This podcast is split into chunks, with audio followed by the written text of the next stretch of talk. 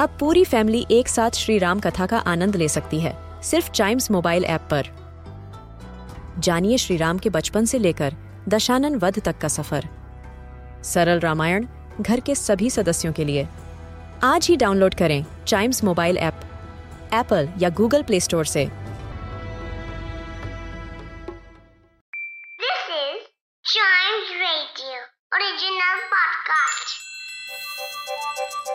हर दिन की एक कहानी होती है, कुछ ऐसी बातें जो उस दिन को बना देती हैं हिस्ट्री का हिस्सा।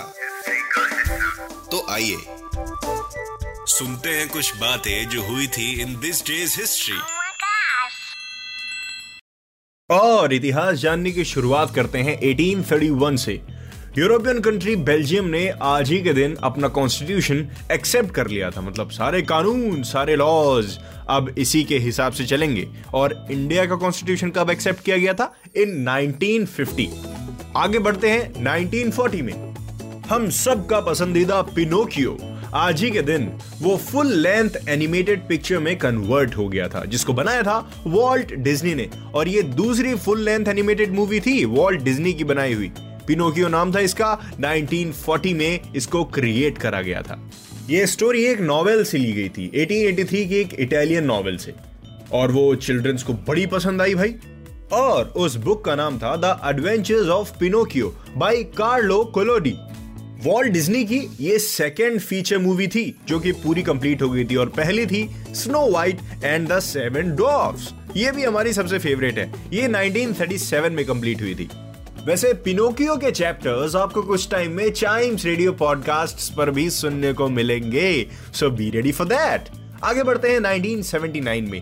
प्लूटो राइट एक प्लैनेट है, वो आज सबसे फर्स्ट टाइम नेपच्यून की ऑर्बिट में एंटर हुआ था।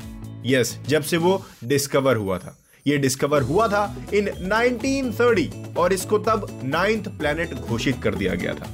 नाइन्थ प्लैनेट कैसे? Ninth planet from the sun.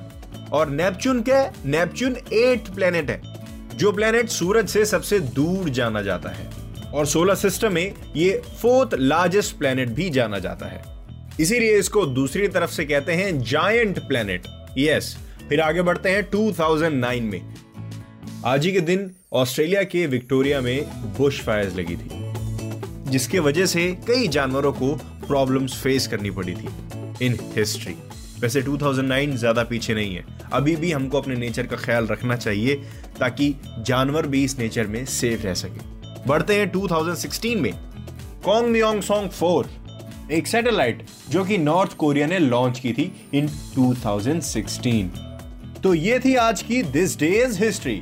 इसके अगले एपिसोड का वेट करिए, और साथ ही साथ चाइम्स रेडियो के और भी ढेर सारे पॉडकास्ट्स को एंजॉय करिए।